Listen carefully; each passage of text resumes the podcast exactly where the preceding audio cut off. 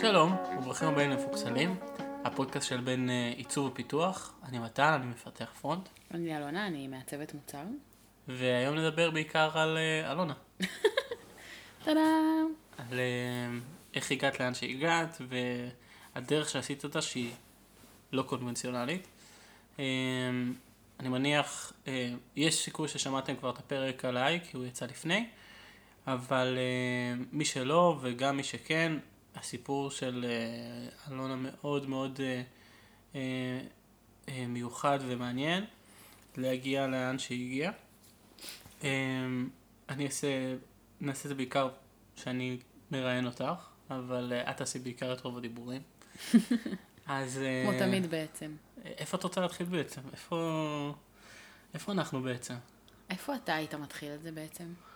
אני חושב שהייתי מתחיל את זה אולי אחרי הצבא. אוקיי. אז, אז בעצם אני, אני, אני משתחררת בינואר אלפיים ושתים עשרה, בדיוק, כאילו בדיוק יצא אייפון חמש או איזה משהו כזה, מצחיק כזה. אייפון ארבע. כן, נכון, בדיוק יצא אייפון ארבע וקניתי אייפון ארבע. וואי, זה סקנים אנחנו. וואי, אנחנו סופר סקנים. זה רלוונטי כאילו להמשך.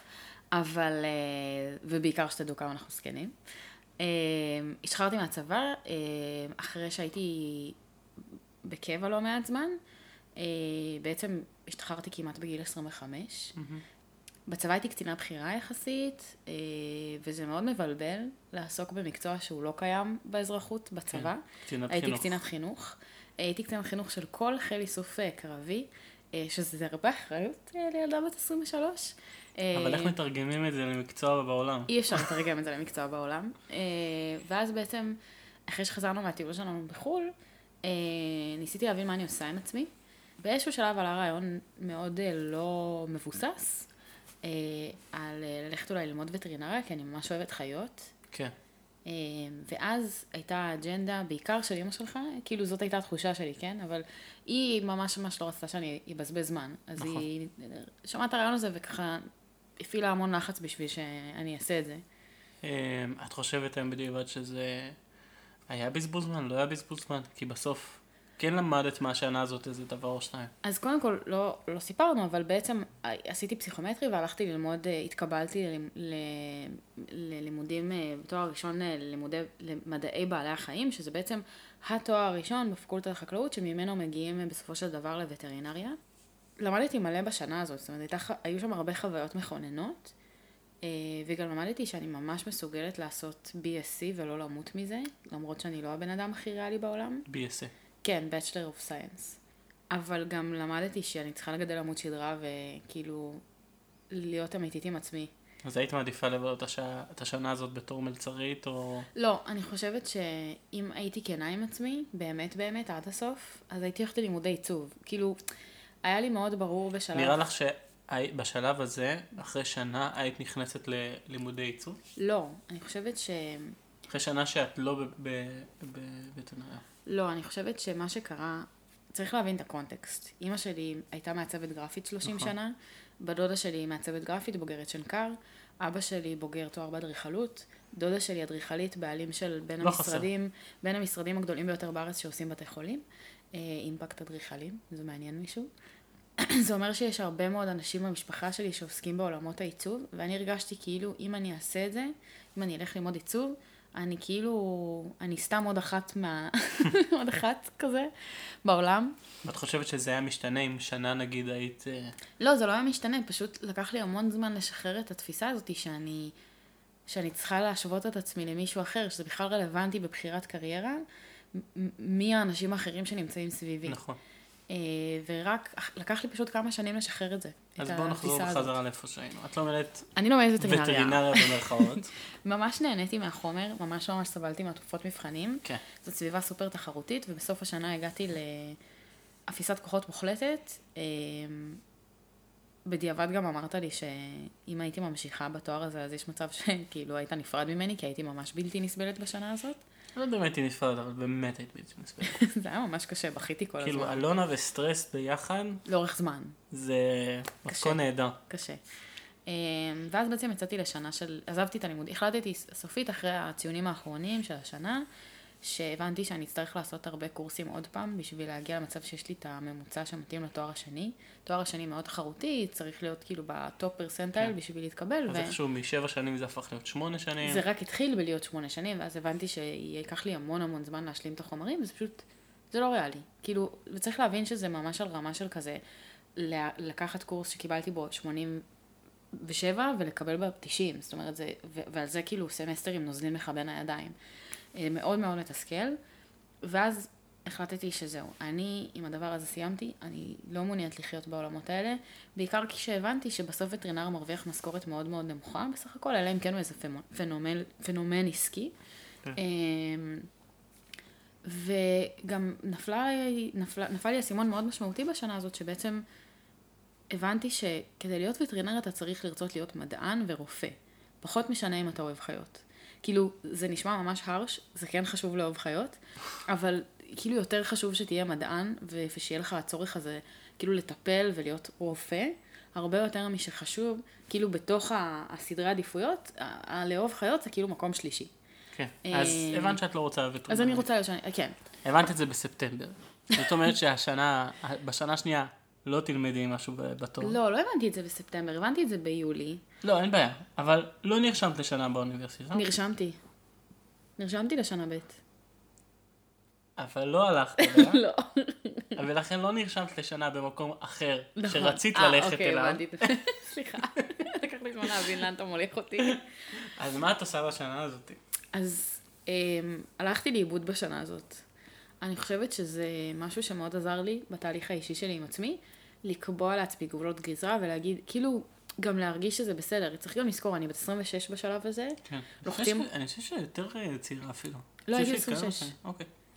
או עשרים וחמש וחצי, כאילו, משהו שם. והיה לי לחץ אדיר להבין מה אני רוצה לעשות בחיים האלה, כי זה כל הזמן מרגיש לך, כאילו, אתה רק מאבד זמן. השתחררתי מאוחר, ואז לקח לי זמן להבין מה אני רוצה עם עצמי, ועד שנרשמתי, ועד שזה, ועוד פעם, ופתאום אני עכשיו מתחילה מההתחלה, ואולי אני צריכה לעשות פעם פסיכומטרי, כי הציון שלי לא מספיק טוב, כאילו זה מלחיץ. אז אמרתי לעצמי, אוקיי, אני, אני את השנה הזאת כבר לא אכנס ללימודים אקדמיים, אין טעם, צריך להבין מה אני רוצה לעשות. ופשוט ניסיתי לתקוף את זה מכל דרך אפשרית. אני בניגוד עליך טיפוס סופר גו-גטר כזה, כאילו אם אני החלטתי שאני עכשיו נכנסת בכל הקירות, בכל ה... באמא של כל הקירות, אז אני עכשיו הולכת לכל הכיוונים. אז עשיתי קורס ברכיבה טיפולית על סוסים, עשיתי קורס ב... כאילו בהכנה כזה, עשיתי הכנה לעיצוב פנים, הכנה... מכינה לעיצוב פנים, עשיתי, התחלתי להירשם בכל מיני קורסים בששבי, לנסות להבין אם אני רוצה להתעסק בייצור. תפקידת מעשה להבין אם את בכלל עורך דין. כן, ואז באיזשהו שלב אמא שלך הציעה שאני אלך לקואוצ'רית. אני בעצם התחלתי את הטרנד של הקואוצ'רית. בשלב זה אני שנה לפני מתן בהכל. כן. בטיימליין. זאת אומרת שאני... כי אני נשארתי ללמוד את השנתיים הנוספות שלי, תודה רבה. אני נתתי לך את האומץ. ראית שזה סבבה, אז אמרת, טוב, גם אני יכול. אז בעצם ניסיתי כל מיני דברים, וכל פעם כזה, ניסיתי משהו, אמרתי, לא, זה לא זה, והמשכתי הלאה. מה את חושבת שהבאת מהקורס, אם את יכולה לזכות את זה? תכלס, אמיתי, הרגשתי שהיא לא נתנה לי הרבה. אוקיי. מה שהרגשתי שזה, כי אני הייתי בו סופר כזה פרגמטיסט, ריאליסט, כאילו לא התחברתי לכל, כאילו כזה סתם אחת בלי תעודה, כאילו מה את כבר יכולה לתת לי, אבל תכלס, מה שבאמת היא עשתה שעזר לי להבין קצת יותר מה מעניין אותי, זה היא נתנה לי תרגיל לנסות להבין כאילו אם אני עכשיו מדמיינת לעצמי את היום האידיאלי, איך הוא נראה, מי האנשים שאיתם אני נמצאת, מה הסטינג, אני במשרד, אני בחוץ, אני על מחשב, אני, אני עושה משהו אחר, כאילו, חם לי, קר לי, נעים לי, אני, איך אני לבושה, זה משנה לי, זאת אומרת, לנסות להבין כאילו, יותר מאשר, יש הרבה פעמים נטייה כזה להגיד, טוב, אני אלך ללמוד X ואז אני אעשה Y, או אני אלך ללמוד X ומשם אני אתקדם, והרבה פעמים אנשים לא מבינים שהלימודים, זה כאילו, זה צריך להיות סדר הפוך. קודם צריך להחליט מה רוצים לעשות בחיים, ואז צריך לעשות איזה reverse engineering ולהבין איך להגיע לשם. זה ממש לא... קשה לראות את זה ככה בגיל צעיר. מאוד מאוד קשה, כי אתה... לימודים זה כלי ולא... בדיוק, זה רק אמצעי בדרך. בעיקר בעולם שבו אנחנו חיים, שהרבה פעמים לימודים אקדמיים הם כבר ממש לא רלוונטיים בכלל, או הם רלוונטיים מעט מאוד. ואז בעצם יצאתי ממנה בהבנה ש... כאילו תוך כדי שאני גם נפגשתי איתה, היא כל הזמן נותנת לי שיעורי בית, לחפש כל מיני דברים, הרגשתי שזה ממש, כאילו אני לא מבינה מה הולך. כן, קל להתבלבל. כן, כאילו התייעצתי עם אנשים, ניסיתי להבין, הייתה לי שכנה שהייתה עורכת דין, הלכתי לשאול אותה מה, מה היא חושבת, כמובן שהיא אמרה לי ממש אל, אל תלכי להיות עורכת דין. ואז במקרה, תוך כדי השיטוטים שלי, וניסיתי להבין, כי בצבא מאוד נהניתי ממה שעשיתי, אבל כמו שדיברנו קודם, לא, כאילו, אין קצינת חינוך בעולם האמיתי. האומנם. ובכן, נתקלתי בעצם ב... ב... אני לא יודעת אם זה... דרך בדודה שמתעסקת בתחום, הפנתה אותי לתואר שיש ב-H I T בחולון, שזה תואר שעוסק ב...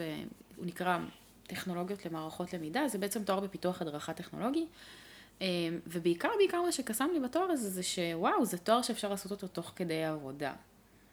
מעבר לזה שהרגשתי שוואו, הוא נוגע לי בכל הפינות, היה שם קצת עיצוב גרפי, קצת פיתוח, קצת פסיכולוגיה, וכאילו היבטים של פסיכולוגיה של הלומד, דברים שבסך הכל עניינו אותי, וזה שאפשר לעשות את זה תוך כדי העבודה. בשלב הזה את ראית שאת ממשיכה עם זה לכיוון של הדרכה? חשבתי שכן. כי באמת אני טובה בזה, אני טובה בללמד, אני טובה בלהדריך, עד היום אני מלמדת בזמנים כאלה ואחרים, בכל מיני הזדמנויות, אבל כן, אני טובה בזה ואהבתי את זה והרגשתי ש... אוקיי, כאילו... שזה המטרה. מה זה פיתוח הדרכה? זה הדרכה, כאילו. זה לא נכון, אגב, פיתוח הדרכה זה עבורי, כן, באופן אישי לחלוטין, זה אחד התחומים הכי אפורים שיכולתי להתקל בהם, כי זה לא הדרכה, זה לתכנן את ההדרכה, לתכנן את החומרים, לבנות אותם, זה, זה ממש ממש לא, כאילו, הקטע הזה שכאילו, יש את המדריכה, והגניבה הזאת, יש עברה, וכזה, היי, חבר'ה, מנס קטים בה, וזה, זה לא זה. זה לבנות קורס על כל החומרים, וההדרכות והספרים, והלא יודעת מה, לומדות, של למשל להדריך, להכשיר סגני מנהלי סניפים בשופרסל. דוגמה. דוגמה, דוגמה מהחיים. אבל עבדתי בזה, עבדתי בזה שנתיים תוך כדי התואר, ואז גם הבנתי שמה שאני נהנית ממנו הכי הרבה בעבודה, זה בכלל התעסק בלעצב את החוויה של הלומדות האלה שאני מפתחת, והיצירתיות שיש לי, והעיצוב הגרפי שאני עוסקת בו, שנותנים לי יד חופשית, כי אף אחד לא אכפת לו איך זה נראה בסוף. את חושבת שבזמנו קראת לזה באמת לפחות לעצמך עיצוב גרפי? לא, ממש לא. ככה הם קראו לזה במשרד, אבל אה, הייתה לי חברה במשרד שגם עסקה, כאילו, עשתה קורס בעיצוב, בעיצוב U I, אה, אז כזה קצת הבנו בינינו על מה מדובר. אה, זה עולמות שהם מאוד לואו-טק, אז כאילו אין כל כך תחשבה הזאת של U X, U I, כאילו זה לא משהו שמדברים אותו כל כך, אולי היום כן, אבל אז לא. אבל הבנתי שבזה אני עוסקת, ומאוד מאוד תסכל אותי שאין לי נימוקים להסביר לעצמי או לממונים עליי, למה אני מקבלת החלטות ולהגן עליהן. הרגשתי שכל הלומדות שאני מייצרת הן אותו שטנץ, מבחינת חווייתית, ושאין לי באמת צידוקים לעשות דברים בצורה אחרת.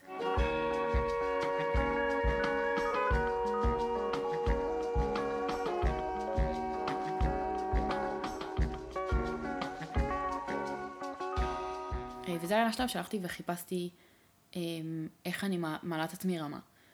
ואחרי הרבה מאוד סיבובים מסביב לעולמות האלה של איזה קורס לקחת ומה עושה מי ומה עושה מה וכל מיני כאלה, היה בעצם בזמנו קורס שהוא היה יחסית חדש של Create, אחד המחזורים דעתי החמישי או השישי של ליאור העביר. זה חלק מהסיבה גם שהוא לקח אותי. היום אני לא חושבת שהוא היה לוקח אותי ללמוד אצלו. קצת שלו. בדיעבד הוא גם אמר לי שאחת הסיבות שהוא כן הסכים לקחת אותי זה כי הייתי מתחת לגיל שלושים, והוא חשב שבזכות זה שאני עוד צעירה יש לי פוטנציאל יחסית יותר גבוה. ושאם הייתי מעל גיל שלושים הוא לא הסכים לקחת אותי בקורס.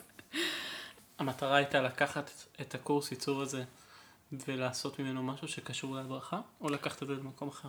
לא, ממש הבנתי שאני לא רוצה להתעסק בזה. זה לא שזה לא מעניין אותי, זה פשוט לא רציתי, לא הבנתי שכל אחד יכול להיות מדריך, אבל אתה כל הזמן צריך להיות מקצוען במשהו. להיות מקצוען בהדרכה אומר שאתה נותן את התמיכה למדריך לעשות את הדברים שלו, וזה לא עניין אותי לעשות כל הבק אופיס של ההדרכה. פשוט לא הבנתי מה זה אומר, כאילו. וברגע שהבנתי, זה נפל עליי שאני לא, זה, זה לא מעניין אותי. עכשיו, כשהגעתי לקורס ב-Create, ופתאום התחיל, התחילו להיפתח בפני העולמות האלה של יו אקס, וקצת יו איי, אבל, אבל בעיקר יו אקס, פסיכולוגיה, פתאום הבנתי שאני רוצה לעבוד בגוגל. כאילו אמרתי לעצמי... בקטנה. לא, כאילו אמרתי לעצמי, אוקיי, סבבה, אלונה, את בקורס הזה כבר שלושה חודשים, אוקיי, יש לך עוד שלושה או ארבעה חודשים עד שזה נגמר, מה, כאילו, מה תכלס, מה, מה המטרה שלך, איפה, איפה, לאן את מתקדמת מכאן? וכאילו אני, אני טיפוס שנורא דחוף לו, שהוא לא מטרות ספציפיות וברורות, שאני מכוונת אליהן, לא בגלל שאני מתכננת להגיע בדיוק אליהן, אלא כדי שיהיה לי יותר קל להבין מה לא. את צריכה לראות משהו מול העיניים שלך. כן. את צריכה גם, משהו לכוון. זהו, בגלל זה גם בפרק קודם, קודם קצת שאלתי אותך מאיפה המוטיבציה שלך מגיעה, כי לי מאוד ברור שהמוטיבציה שלי מגיעה מלראות מטרה ברורה כבדולח מול העיניים שלי, וכאילו כמו כלב עם עצם, לא לשחרר עד שאני מגיעה לשם. לא, לא ידעתי מה אנשים עושים בגוגל. וגם אם לרוב את מגיעה לשם, גם כשלא תגיעי, איך אומר הביטוי? נפעול בין כוכבים. כן. כן, אז כאילו לא ידעתי מה, מה עושים מעצבים בגוגל, איך הופכים להיות כאלה, היה לי ברור שאני כל כך לא בכיוון של להיות שם, אבל זה מאוד עזר לי גם להבין, אני, איי, אני, אני לא בכיוון. באיזה שלב את חושבת שבאמת קראת לעצמך, אה, אה, אני יודע שמעצבת לקח קצת זמן, אבל בתחום העיצוב? כאילו מאפיינת? כן. אה, אפילו אומרת, אני לא בתחום העיצוב? לא, כל, תראה, אני שנייה... זה... מפרידה את זה לגמרי, מאפיינת? לא, לא, זה, מאפיינת. ש... זה שנייה, זה סייד סטפ. דיזיין באנגלית, זה מכיל בתוכו את כל הדברים האלה. נכון. בעברית יש איזו נטייה כאילו לעשות... בגלל אה... זה אני עידנתי את זה והבנתי שעיצוב יש פה משקל, אבל מתי את הבנת שאת... אה... זה לקח זמן. אה... כשהייתי בקורס של ליאור בעצם הבנתי שיש פה הזדמנות. אה... אני התייחסתי לקורס הזה כאל... כאל אה... תהליך הגיוס הארוך בהיסטוריה, שבעצם בסופו אני מתקבלת לעבודה בקריאייט. והעבודה, להתקבל לעבודה בקריאייט, היה מתוך מחשבה מאוד מאוד מזוקקת, שזאת חברת, בפועל זאת חברת פרויקטים, אז הצד הזה של הפרויקטים היה מאוד כזה קטן, ורק תמך כאילו בבית ספר, והיום זה קצת הפוך, אבל, אבל בחברת פרויקטים נחשפים להמון סוגים של פרויקטים מהר מאוד, ומובילים דברים ממש ממש מהר, ובעצם נדרשת ממך היכולת ללמוד מאוד מאוד מהר, ואתה עובד בצוות, וכאילו אתה... צובר הרבה מאוד כישורים והרבה מאוד יכולות בבת אחת בגרף משוגע כאילו. בחברות מוצר דברים נעים קצת יותר לאט ויש לך הזדמנות אולי קצת יותר כזה to take it easy מצד אחד, ומצד שני אתה מתמקצע על, על מוצר מאוד מסוים, במרחב מאוד מסוים, בעולם תוכן מאוד מסוים, וזה משהו שממש לא, לא דיבר אליי בשלב הזה. Mm-hmm. אז בעצם התייחסתי לקורס בקריאייט כאל איזשהו תהליך גיוס. בסופו... את ממליצה... לכל מעצב או מאפיין מתחיל דווקא להתחיל בחברת פרויקטים, אתה חושבת שזה היה תהליך נכון? בדיעבד? אני חושבת שבשבילי זה היה תהליך מאוד נכון, אני חושבת שמבחינה מהותית קשה מאוד לקבל בכל מקום אחר, זאת אומרת, המקבילה של זה למעצבים שהם בוגרי אה, בתי ספר לעיצוב, זה סטודיואים, אה, גם קריאייט סטודיו בעצם, אה, היום המציאות היא שהיום בארץ רוב הסטודיואים נסגרו, וקשה מאוד למצוא עבודות כאלה, אבל יש בהן המון ערך, המון המון המון ערך, מעבר להשתפשף מאוד מהר, וכאילו לנהל פרויקטים ברמה מאוד גבוהה, שוב פעם, ממש ממש מהר. אם נכנסים גם לסטודיו שכאילו הבעלים הם אנשים מאוד נחשבים וותיקים בתעשייה, כמו שקרה לי, אז, אז בעצם מתנסים על פרויקטים מטורפים. אני עבדתי כאילו עם בנק מזרחי ועם בזק, וכאילו הייתי שלושה חודשים אחרי קורס, כאילו זה, זה היה. עכשיו, גם כשנכנסתי לקריאייט, זה בעצם איזושהי נקודה בדרך שאני תמיד מדברת עליה כשאנשים שואלים אותי על, על התהליך שלי, כי בעצם לא הייתה משרה בקריאייט למאפיינת בשבילי. כן. אני פשוט, כשנגמר הקורס, נשארתי לעבוד בכיתה בשעות שהכיתה לא הייתה פעילה, על התיק עבודות שלי, שממש אתמול עלה לאוויר, כאילו ליטרלי אתמול, מאז. זה היה איזה סידור כזה של נוחות, קפה, אינטרנט, חשמל וזה, אבל באותו זמן, במקרה, לאורן, המנכ"ל המשותף, לא היה משרד, אז הוא ישב גם בכיתה בשעות שהייתה פנויה, ופשוט אכלתי לו את הראש, כאילו ש... אני צריכה, אני, כאילו, אני מתנוונת, אני לא מוצאת עבודה, אני זה, אני, כאילו, איכשהו הצלחתי לשכנע, היה שם גם שותף שלישי בשם מתן, הצלחתי לשכנע את מתן שאני יכולה להביא ערך לחברה, סיפרתי לו שאני מדריכה, שאני זה, והם בדיוק גם היו בשלב שהם ניסו להגדיל את בית הספר, והם היו צריכים גם עזרה בתחום הזה, והוא יצטרך לשכנע את ליאור, לתת לי צ'אנס על חצי משרה של מאפיינת וחצי משרה של, של מפתחת הדרכה או מדריכה, כי בעצם גם בדיוק באותו הזמן, מאפיינת שהייתה להם בסטודיו החליטה שהיא עוזבת, והיא הייתה גם מתרגלת בקורס. כן. אז בעצם כי הוא לא שמת רגל בדלת, בנית את הדלת, הרכבת אותה, פתחת אותה, פתחת אותה ונכנס. בדיוק, משהו בסגנון.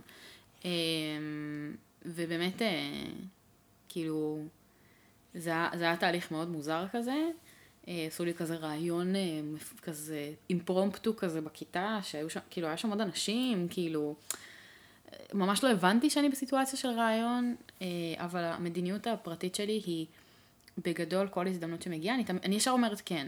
אחר כך אני אבין מה עושים עם זה ואיך, אבל קודם כל כן. אני חושב שגם אפשר להבין מהנקודה הזאת, למרות שזה באמת לא מקרה קלאסי. אבל הכרתי כבר כמה אנשים, כולל כמובן אותך, שנכנסו למקום שחשב שלא צריך אותם. ואז אחרי שאנשים עובדים ב... או במקצוע מסוים, או מאבים תחום מסוים, גם עכשיו בפנג'ו אולי זה קצת דומה לזה, כי זה התחיל עם הצוות אחת, והתחיל באחת שתחליף אחד בתקופת הריון, ואז מבינים את הצורך וכמה ערך זה נותן שאת נמצאת שם. אז אני אומר, כמה שזה חריג, זה עדיין יכול לקרות שתיכנסו בכוח שלא בטוח אם צריכים אתכם, ותוכיחו את עצמכם מספיק כמו שאת הוכחת את עצמך, ואת הערך שלך. בשביל שאנשים יבינו שכן, אני צריך אלונה אצלי. זהו, גם צריך להבין שבשלב הזה, בקריאייט, היינו ארבעה אנשים בערך, לא כולל השותפים, ועשינו הכל, כאילו, היה תקופה שאחת הבנות מהסטודיו גם הייתה כאילו, הייתה שם לבד, היא הייתה ראשונה, והייתה כאילו ממש כזה מגבגבת רצפות בסוף היום. אני שתלתי עציצים, החלף, הזמנתי קפסולות נספרסו, כאילו באמת... ממש עשינו הכל, לא היה פה איזה עניין, שתפנו כלים, כאילו... כמו סטארט-אפ. כן, כאילו אין פה איזה עניין של אגו וזה, כאילו כולנו עכשיו בתוך הדבר הזה, וזה מה שיש, כאילו. ועושים את זה כי כולנו בעבודות הראשונות שלנו, ואנחנו כולנו מנסים לפרוץ לתחום, וזאת ההזדמנות שלנו לעשות את זה. בתקופה שאת עובדת בקריאייט, ואת עבדת שם, אני לא טועה, שנה ו... שנתיים וחצי. שנתיים וחצי, סליחה. חשבתי שנה וכמעט שנתיים. לא, לא, שנתיים וחצי. שנתיים וחצי. את עובדת שם שנתיים וחצי, יש איזה שעה שאת אומרת, טוב, אני עכשיו מהצוות, או שזה עדיין לא שם?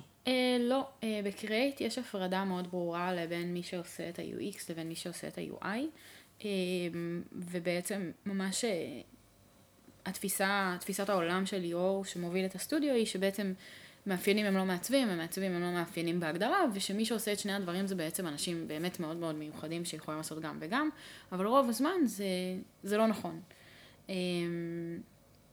אני ממש כאילו, היה לי מאוד קשה לתת לעצמי לעסוק בתחום היותר קריאטיבי של העיצוב הוויזואלי, הרבה מאוד זמן בגלל ההקבה הזאת שנוצרה לי בעקבות התפיסה שליאור מאוד התמיע בי, וכאילו זה, פשוט אימצתי אליי את התפיסה הזאת, וזה ממש כאילו עצר אותי מלהיכנס לפינה הזאת, אבל היה לי ברור כל הזמן, היו לי המון שיחות עם ליאור על זה ש...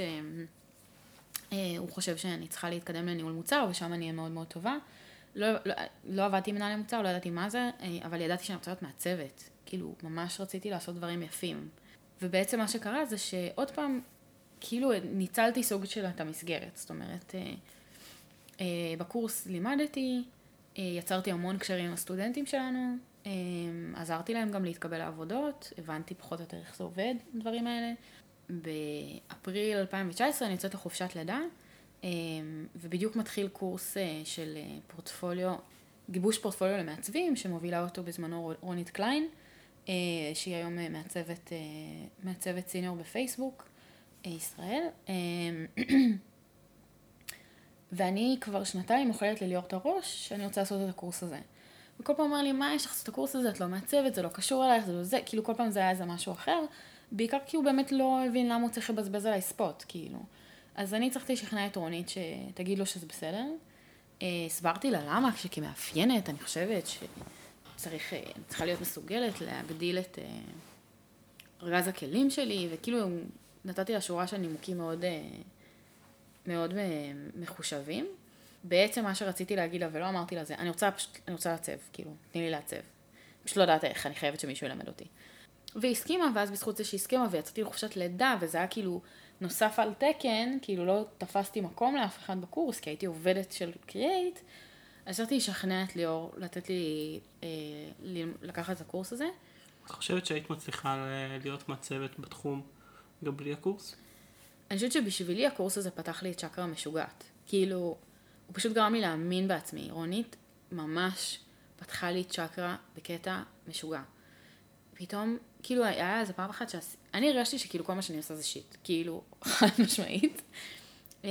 יש לי ביקורת עצמית נוראית כזאת, ואני הרגשתי פשוט הכל חרה, ואני לא צריכה לעשות כלום נורמלי, וגם היו איתי אנשים מאוד מוכשרים בקורס, אז זה היה עוד יותר מתסכל.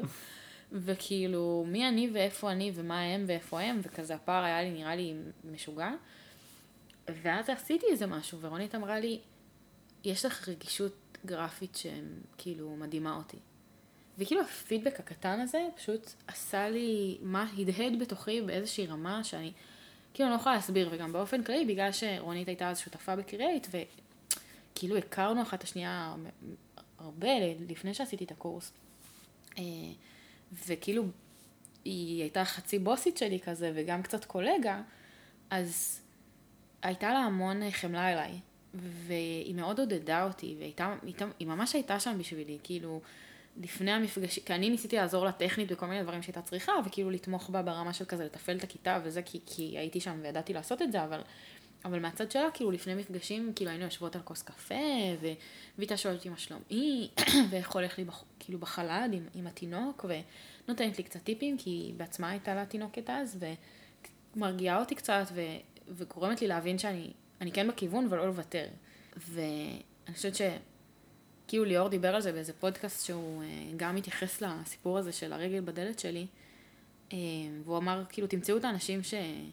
שאתם יכולים לקבל מהם משהו, כאילו שיכולים למנטר אתכם ויכולים לתת לכם משהו, ופשוט תישבו מהם כל מה שאתם יכולים. אני חושבת שבתקופה של הקורס, רונית ממש, ממש הצלחתי לקבל ממנה את מה שהייתי צריכה, והיא באמת נתנה לי את זה להרגשתי ממש באהבה מאוד גדולה, וזה פשוט, זה פתח לי את הצ'קרות, זה פשוט אפשר לי שנייה לתת לעצמי חופש מכל הביקורתיות המשוגעת שהרגשתי כלפי עצמי, ופשוט לנסות. כאילו, אני חושבת שאחד הדברים שאני הכי אוהבת בעיצוב זה שאם אתה באמת נותן דרור לעצמך ואתה משתחרר רגע מה... מכבלי הביקורת העצמית, אתה פתאום מגיע לכל מיני דברים שלא חשבת עליהם קודם, ופתאום אתה מוצא איזו קומפוזיציה מאוד מעניינת, או שאיזו טיפוגרפיה שמרגשת אותך, או, או משהו שגורם לך להרגיש שיצרת משהו בעולם הזה, והוא יפה. והוא תפקודי, הוא פונקציונלי, הוא עונה על הצורך שלו. וכאילו, זה משהו שבשבילי נתן לי פתאום איזושהי חדווה ממש עמוקה כזאת. וכשסיימתי את הקורס עם רונית, התחלתי כזה לשאול את ליאור אם יש מצב שהם נותנים לי לעצב דברים בסטודיו וזה. זה מה שהייתי ממשיכה לעשות אם, אם הייתי נשארת בקריאייט, זאת אומרת, הייתי ממשיכה כזה לחפור להם שיתנו לי לעצב דברים, אני לא יודעת כמה זה הולך. אבל בפועל מה שקרה זה שלא, לא באמת הספקתי. כי שבועיים אחרי שחזרתי מחופשת לידה, או קצת יותר משבועיים, חודש וחצי למעשה, אחרי שחזרתי מחופשת לידה, בעצם הודעתי שאני עוזבת, והתקבלתי לפנדו, וגם זה היה סוג של קומדיה של טעויות כזה, כאילו לא היה לי תיק עבודות, מצאתי את המשרה הזאת, מצאתי קשר אליה, אחת הבוגרות שלנו שהכרתי אותה ושלימדתי אותה בקורס, כאילו תרגלתי אותה בקורס, ואמרתי לה, תקשיבי, אני מושלמת למשרה הזאת, אני חייבת, כאילו, אני חייבת להגיש אליה, אני חייבת, כאילו, לקבל את העבודה הזאת. ואני, סבבה, תגישי.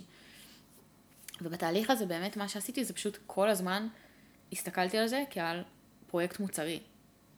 שאלתי את כל, כאילו לא הנחתי לאנשים עד שקיבלתי תשובות שרציתי.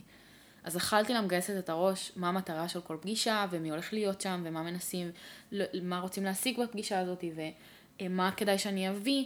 ושאלתי את עמית שהייתה אז המעצבת בפנדו שהיא באמת הבוגרת שעליה דיברתי קודם, איזה פורטפוליו הם רוצים לראות, ומה חשוב להם לראות, ומה מעניין אותם, ומה אני יכולה לשלוח להם ב-פי די אף, ומה הם צריכים לראות באתר, וכאילו ממש, אנשים מפחדים לשאול את השאלות האלה, כי הם מפחדים להישמע הם, הם, מציקים, או שהם טרחנים, זה מעיד על רצינות, כאילו, כשבן אדם מנסה לברר עד הסוף, מה יענה על המטרות של הצד השני, זה מאוד מאוד רציני, ולהתבייש לשאול שאלות, זה לא רציני. גם כשמקבלים מטלת בית, אז אם משהו לא ברור, אז תשאלו, ואם הוא עדיין לא ברור, אז, אז, אז תמשיכו לשאול, כי איך תעצבו משהו, אם אתם לא מבינים מה המטרה של הדבר הזה, או מה ה-use case של הדבר הזה, או whatever. פשוט לא לפחד לשאול שאלות. פשוט זה גם, זה הבסיס בערך לכל המקצוע, פחות או יותר. את חושבת שאם לא היית מוצאת את העבודה בפנדו, היית נשארת לעבוד בקרייט? בשלב הזה הייתי כבר מאוד לא מאושרת שם, ממגוון מאוד רחב של סיבות, והרבה מהם גם כי לידה זה דבר שהוא מאוד טורף את הקלפים, וזה משהו שהוא מסתבר מאוד נפוץ אצל המון נשים שעולות, שפתאום הן מרגישות צורך באיזשהו שינוי כיוון, או איזשהו, לא, לאו דווקא שינוי כיוון כאילו ברמת המקצוע, אבל איזשהו שינוי.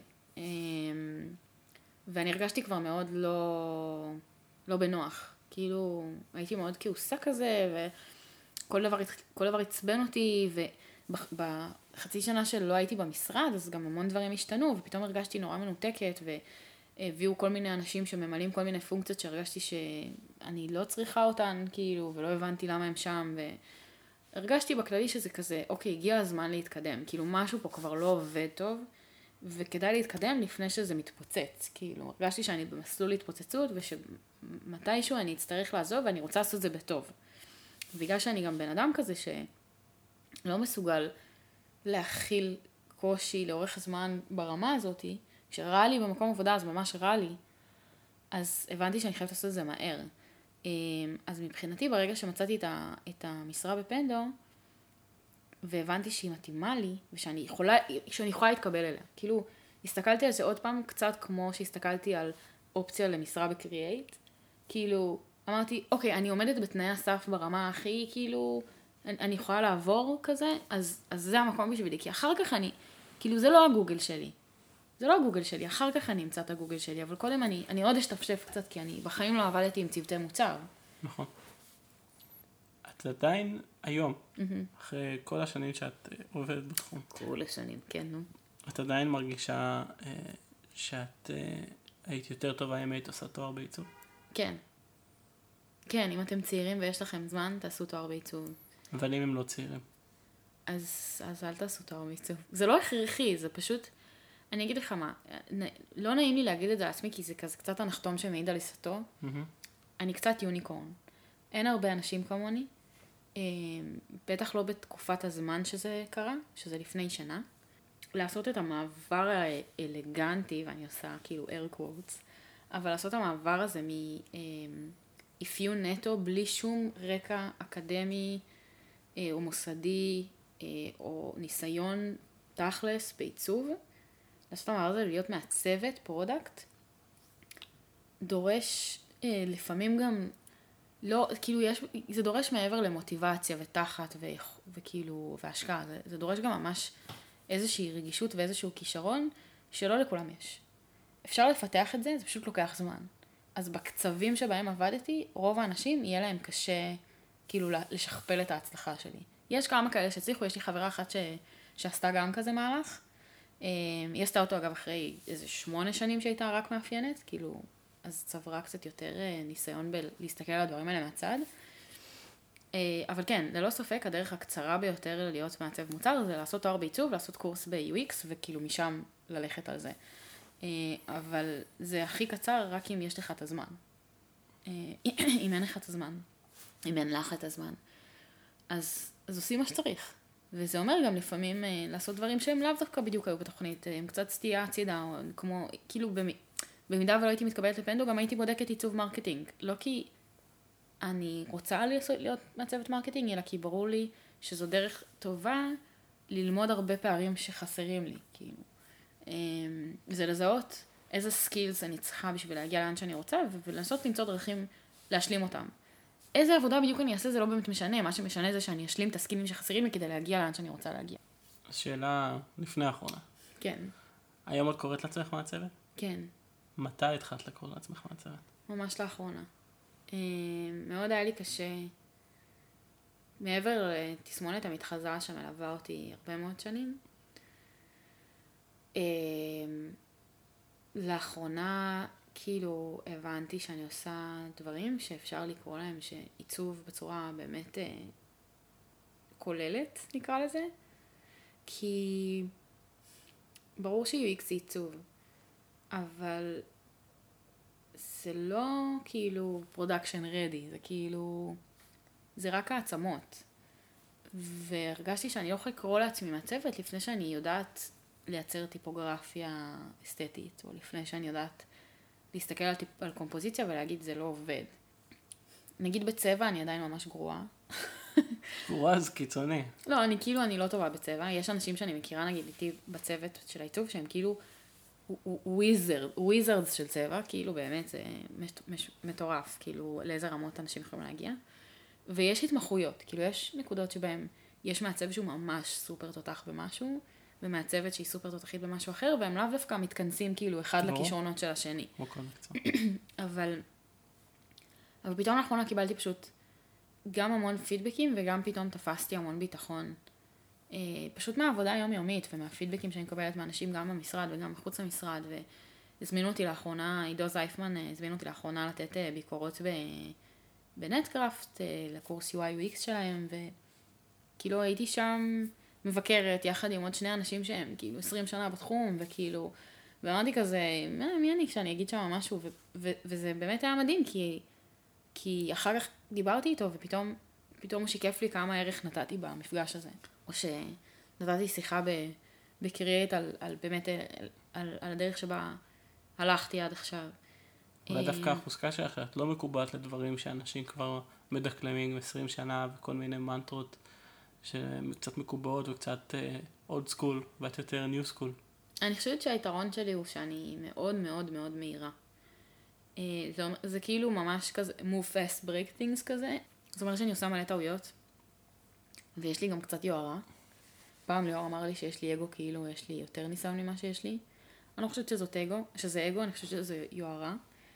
ודווקא בפנדו אני לומדת, או למדתי, אני חושבת שהיום אני כבר יותר טובה בזה, כזה קצת להשיל מניירות בהקשר הזה, אבל זה לעבוד מאוד מאוד מהר, וכל הזמן להיות בתהליך של, של תחקיר, זאת אומרת של ביצוע תחקיר, ביצוע תחקיר, ביצוע תחקיר, כאילו מין מעגל אינסופי כזה של איטרציות כמו שעושים על מוצר, אז זה על עצמך ועל השיפור שלך. אבל זה גם לא יכול לקרות בלי שיש לך מטרות. היום אין לי מטרה של לעבוד בגוגל, היום יש לי מטרה של... רגע, את חותכת לי את השאלה. אה, סליחה, כן. איפה את בעוד שעתיים? או חמש. אני לא יודעת מתי זה יקרה. אין לי טיימליין ממש מדויק. אבל אני רוצה מתישהו להוסיף טוב לעולם באמצעות מוצר דיגיטלי או פיזי, או מוצר שהוא גם פיזי וגם דיגיטלי. לשפר חיים של אנשים, אבל ממש, כאילו לא בקטע של, כאילו לעזור להם באנליטיקות על המוצרים שלהם, אלא ממש לשפר את החיים שלהם באופן ישיר. זה בדרך בגוגל? זה, אני לא יודעת איפה זה יעבור בדרך. יש המון דברים גם שנורא מעניינים אותי, ואני חושבת שכמעצבים, אני חושבת שצריך, גם, גם על זה צריך כאילו לתת את הדעת, ואם יש פתאום איזה תחום שסופר קורץ לכם, אז תחקרו את זה, תנסו את זה. ממש ממש מעניין אותי דיזיין סיסטמס. אין לזה תקן בפנדו, זה לא משהו שלמישהו יש זמן עליו, אבל אני, עוד פעם, הנה, אני ממש טובה בלאכול את הראש, אז אני אוכלת לכולם שם את הראש, וכותבת מסמכים, וחופרת על זה, וחוקרת את זה, ומערבת את כולם כל הזמן, ובסוף יקרה מזה משהו, אין לי מושג. כאילו, היו לי גם פרויקטים ש... שהם אקסטרה קריקולר שעשיתי בפנדו, שממש לא הצליחו. בסדר, כאילו, לא קרה כלום. לומדים מהכל. ממש. אני חושבת שעצם... כאילו אם אני שוברת את זה לשני דברים, זה באמת הזריזות של הפעולה והמחשבה, וכאילו המעגלים האינסופיים האלה של האיטרציה, ופשוט התעוזה הזאת. כאילו הכוח והיכולת, תעצומות נפש האלה, פשוט להעז. כי קודם כל מי שמעז מנצח. סתם. אבל באמת, תהיו אמיתיים עם עצמכם. כאילו אם כל החיים שלכם, מה שכאילו, אם באמת, באמת מה שעושה לכם טוב בלב, זה, לא יודעת מה, כדרות. אז כאילו, תמצאו דרך to monetize it, כאילו, אל, אל, אל, אל תבזבזו את הזמן במקום שלא עושה לכם טוב. אני לא סתם אחרי הצהריים יושבת ומעצבת מוצרים שמתן בונה, כאילו, אני באמת אוהבת את מה שאני עושה, והיה שלב לפני כמה שנים שלא חשבתי שאני אי פעם אמצא את הדבר הזה, את הדבר הזה. אבל מאחורי זה יש המון... עבודה. המון עבודה והמון חיפוש והמון משמעת. להשקיע ולהגיע. וגם המון שברון לב. כן. אבל uh, זה משתלם, זה קורה, uh, ותרגישו חופשי, להתייעץ. Uh, זה מה שאני גם עושה, uh, אני עוזרת למעצבים. זה אין ספק, זאת עושה המון. Uh, כן, להגיע לאן שהם רוצים ולהתקבל לאן שהם רוצים להתקבל, ואני לא, לא מוכחית בזה, אבל אני יודעת ש... מתוך שישה או שבעה אנשים שעזרתי להם. כבר נהיית מומחית בזה. לא, מתוך שישה או שבעה אנשים שעזרתי להם, שזה לא הרבה, בערך חמישה או שישה התקבלו לאן שהם רצו. אז כנראה שאיכשהו עזרתי. וזה משהו ש... שבאמת כיף להחזיר לקהילה. אז אני חושבת שהמסר הכי חשוב זה שפשוט תציבו לעצמכם מטרה מאוד מאוד ברורה, שברורה לכם, היא לא, היא לא צריכה להיות ברורה למישהו אחר, היא צריכה להיות ברורה לכם. ואל תפסיקו עד שאתם מגיעים לשם. כשתגיעו לשם, תבינו מה המטרה הבאה. טוב. היה נחמד לדבר קצת על התהליך הזה. הוא היה קצת יותר ארוך ממה שזכרתי. כי אני זוכר שהתהליך שלי הוא שנה פה, שנה שם, אבל אצלך זה היה קצת יותר כן, אנחנו כבר, כן. תודה רבה, אלונה. תודה לך, מתן. וכמובן, תגיבו, תשאלו, אנחנו פה. comment, like, subscribe. כן. אולי סוף סוף נעלה לספוטיפיי? כן, אבל שנייה. תני לערוך את הפרק. בסדר. זהו.